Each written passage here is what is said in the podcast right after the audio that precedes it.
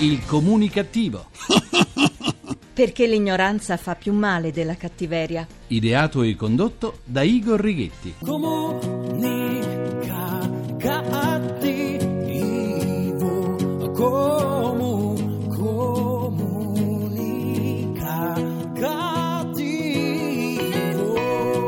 La talentuosa voce di Walter Trovato, Buona Comunicazione Italia, paese in cui secondo l'Istat il rapporto debito prodotto interno lordo nel 2013 ha raggiunto il 132,6%, il livello più alto dal 1990, anno di inizio delle serie storiche confrontabili, dal vostro comunicativo di fiducia, Igor Righetti. Bentornati alla nostra terapia radiofonica di gruppo Fuori dal Coro numero 2227, dodicesima edizione, perché l'ignoranza fa più male della cattiveria. Parliamo di UFO.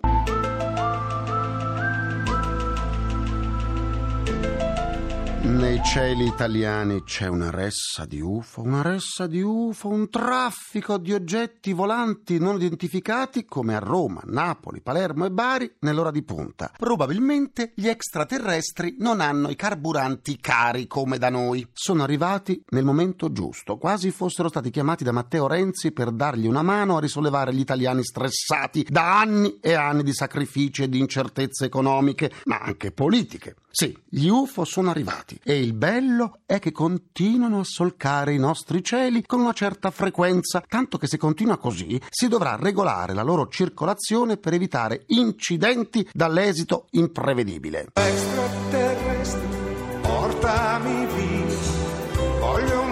Ecco, portateci via, portateci via. Sono talmente tanti che l'aeronautica militare ha dedicato un dossier al fenomeno celeste. Gli avvistamenti di oggetti non identificati in volo sui cieli italiani negli ultimi quattro anni sono stati ben 56, di misura e forme variabili. Si va dai piccoli punti luminosi ad autentiche formazioni di dischi volanti. Le segnalazioni arrivano un po' da tutta Italia, da parte di persone di tutte le età. Le testimonianze vengono rese attraverso una denuncia di ciò che si è visto, rilasciata ai carabinieri o ad altre forze di polizia. Quelle raccolte nel dossier sono state oggetto di indagini tecniche per il dovuto accertamento sulle cause che possono essere dovute a vari fattori, dagli eventi climatici ai palloni sonda o ai fenomeni comunque spiegabili. Queste ricerche vengono sempre compiute dopo una segnalazione e nel caso in cui non si trovi una spiegazione tecnico-scientifica o naturale, l'oggetto avvistato viene definito OVNI, sigla che sta per oggetti volanti non identificati, l'equivalente italiano di UFO, insomma. Qualunque sia la spiegazione sulla causa che determina questo affollamento dei nostri cieli, un fatto è certo. Lassù qualche cosa si muove. Il vero mistero, però, è perché questi UFO abbiano scelto proprio l'Italia. E proprio in questi ultimi anni. Forse il nostro paese piace tanto pure a loro, o forse facciamo loro tenerezza per tutto quello che stiamo passando.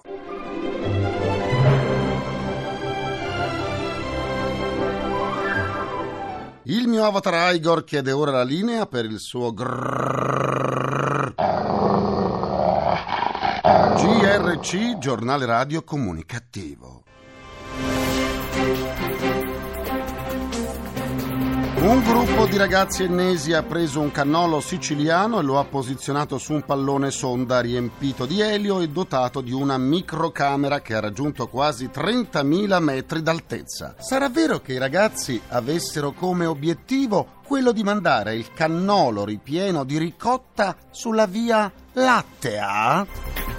Eh, chissà. Numerosi beni per un valore complessivo di 10 milioni di euro riconducibili a Biagio Cassano, sorvegliato speciale ritenuto dagli investigatori vicino al clan mafioso Parisi, sono stati confiscati dai carabinieri su richiesta della direzione distrettuale antimafia. Tra i beni confiscati vi erano anche delle gelaterie. Sarà proprio a causa di quest'ultime che i carabinieri temevano che alcune delle persone coinvolte potessero squagliarsi?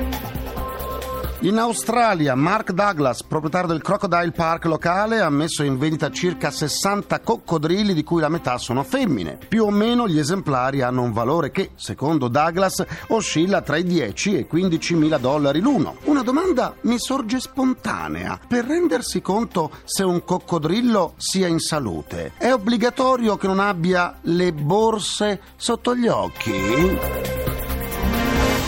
Vi siete persi una seduta del comunicativo? Ma no, non c'è bisogno che vi trasformiate nell'assassino della doccia del film Psycho. Andate sul sito ilcomunicativo.rai.it dove potrete anche scaricare le sedute in podcast. Se invece volete esternare un po' di sane comunicattiverie, vi aspetto, come sempre, sulla pagina Facebook del Comunicativo, facebook.com slash comunicativo. Continuiamo la terapia. Gli editori italiani sono ben consapevoli che il futuro dell'industria dell'informazione passa attraverso l'innovazione digitale. Lo ha detto Fabrizio Carotti, direttore generale della Federazione Italiana Editori Giornali, nel presentare la nuova iniziativa Edicola Italiana, voluta da un pool di editori, l'Espresso, RCS Media Group, Mondadori, La Stampa, Il Sole 24 Ore e Caltagirone Editore. Edicola italiana sarà raggiungibile da qualsiasi computer, tablet o dispositivo mobile attraverso il sito internet o la app, ovvero un'applicazione creata appositamente. Un'integrazione totale dei prodotti che collegherà in automatico le applicazioni già esistenti degli editori e che soprattutto tenterà di sfruttare una veste grafica semplice e intuitiva. La piattaforma è dotata di un metodo di acquisto online sicuro e facile da usare. La piattaforma inoltre avrà uno sfogliatore in formato HTML che potrà essere utilizzato da quegli editori che ancora non hanno una versione digitale dei propri prodotti. Un sistema aperto dunque che consentirà a tutti gli editori di poterne far parte senza ostacoli di carattere tecnologico. La trasformazione dei periodici in realtà multimediali è avviata e allora andiamo a parlarne con i nostri ospiti.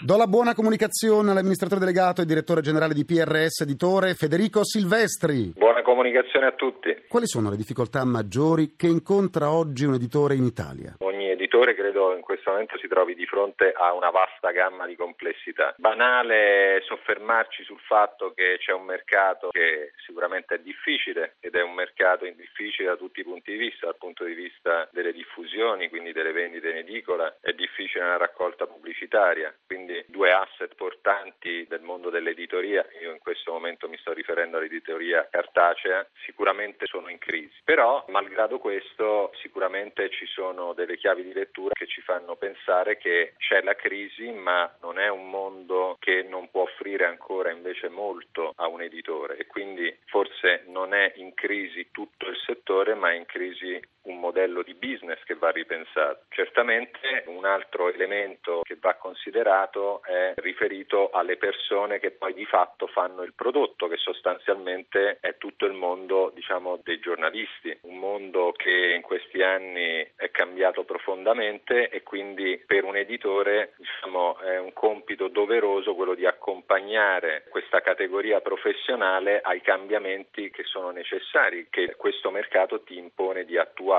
e queste difficoltà sono anche dal punto di vista dell'altra faccia della medaglia le opportunità, quindi una volta che si trova la chiave per affrontare al meglio il mercato e quindi se per esempio parliamo delle diffusioni si può partire dal presupposto che per ogni prodotto se l'editore è in grado di confezionare qualcosa che può suscitare l'interesse del lettore c'è sempre un pubblico disposto a spendere dei soldi per acquistare appunto il prodotto. Se parliamo di pubblicità è vero che la pubblicità sta flettendo, ma è anche vero che i clienti hanno pur sempre bisogno di comunicare, magari sono più selettivi di prima. Se parliamo invece del rapporto con la categoria dei giornalisti e poi di fatto sono coloro che fanno il prodotto, sicuramente, ripeto, bisogna accompagnarli a una trasformazione della loro attività, però tra le tante difficoltà si trova anche un'ampia disponibilità perché tutti quanti ci rendiamo conto che dobbiamo cambiare il nostro approccio, che dobbiamo fare qualcosa di diverso e dobbiamo fare soprattutto qualcosa di più. Quali cambiamenti negli ultimi anni avvenuti anche nel mondo dei periodici?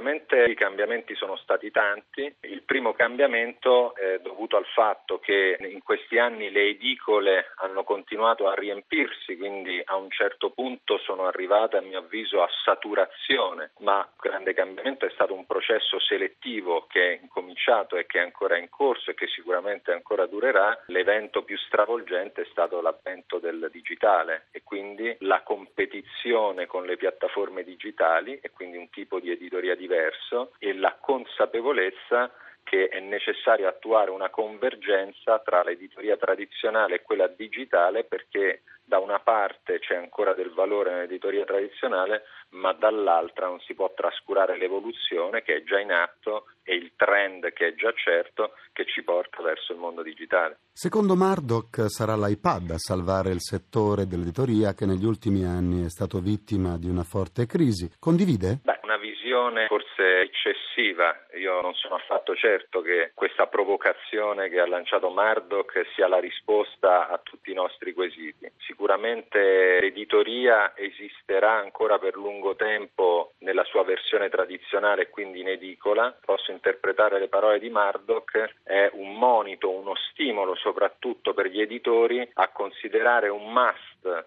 guardare ai prodotti non come a un mezzo, ma invece di guardare ai prodotti come delle vere e proprie piattaforme. Nella sua sintesi sicuramente l'iPad come il mobile, come il computer, come la rivista cartacea sono tutte componenti di una piattaforma in cui ciascun mezzo deve assolutamente vivere se vuole avere un futuro. Per raggiungere poi un pubblico diversificato? Assolutamente, intanto per accompagnare lo stesso utente nelle diverse piattaforme che eh, vive durante l'arco della giornata, certo. ma certamente anche per raggiungere i diversi utenti. Grazie a Federico Silvestri, amministratore delegato e direttore generale di PRS Editore e buona comunicazione. Buona comunicazione a tutti.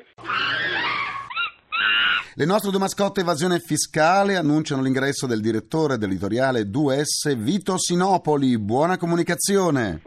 Comunicazione a tutti voi. L'editoriale 2S pubblica 11 testate business to business, vale a dire rivolte al mondo delle imprese, oltre a quattro mensili rivolti al grande pubblico. Nel web è presente con sei siti. Si riesce a tenere il passo di un'evoluzione sempre più rapida del mercato? Direi di sì, si riesce con due condizioni. Uno, investire denaro, tempo ed energie, perché altrimenti non è possibile. L'altra anche avendo voglia di lavorare, uso una vecchia frase, perché sicuramente un'evoluzione sempre più rapida del mercato ci costringe a ottimizzare e a migliorare le performance e queste non si ottengono se non si lavora anche di più. Sei direttore del mensile Business People, periodico che riguarda particolari settori di studio e di attività. Una chiave di lettura professionale per gli addetti ai lavori?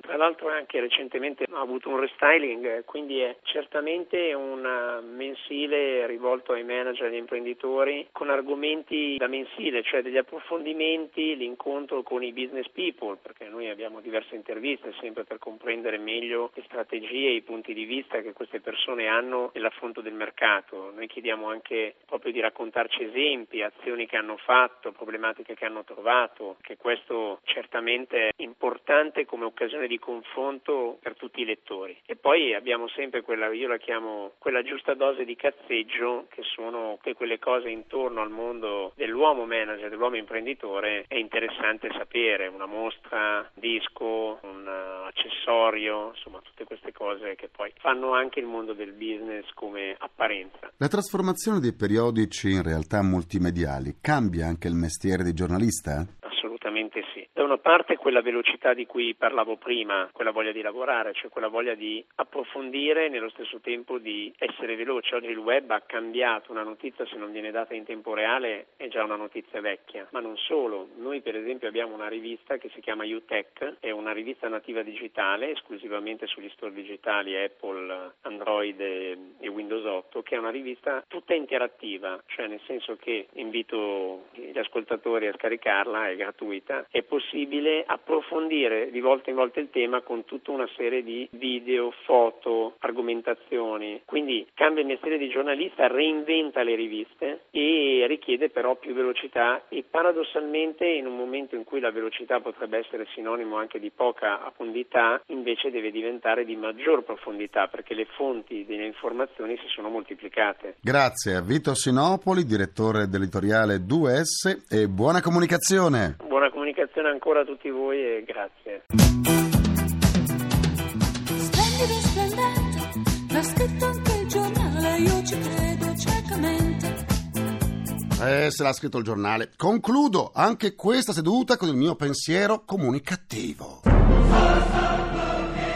A Pompei il 3 marzo si è verificato l'ennesimo crollo. Questa volta a venire giù è stato un muro di due metri in un'area non scavata di Via Nola. Si tratta del costone di una bottega chiusa al pubblico. Ancora una volta, fortunatamente, non si sono registrati feriti. Ma sarà vero che quella bottega rivestiva un grande interesse storico perché all'interno era stato trovato un antico documento dove c'era scritto Torno subito? Torno subito, ringrazio i miei implacabili complici Vittorio Lapi, Walter Righetti e Carla Pagliaio, ringraziamento a Francesco Arcuri e a Emanuele Massari. Alla console, alla console, Alla console tra gli immancabili Folletti! Folletti! Folletti impegnati in una lite condominiale boschiva. Ecco appunto, adesso basta Folletti. C'è Alessandro Rosi, vi aspetto domani sempre alle 14.44, minuti primi, secondi, a nessuno. Buona comunicazione e buon proseguimento dal vostro portatore strano di comunicattiveria. Igor Righetti, grazie, vi lascio al GR1, a domani. Il comunicativo. Perché l'ignoranza fa più male della cattiveria. Ideato e condotto da Igor Righetti.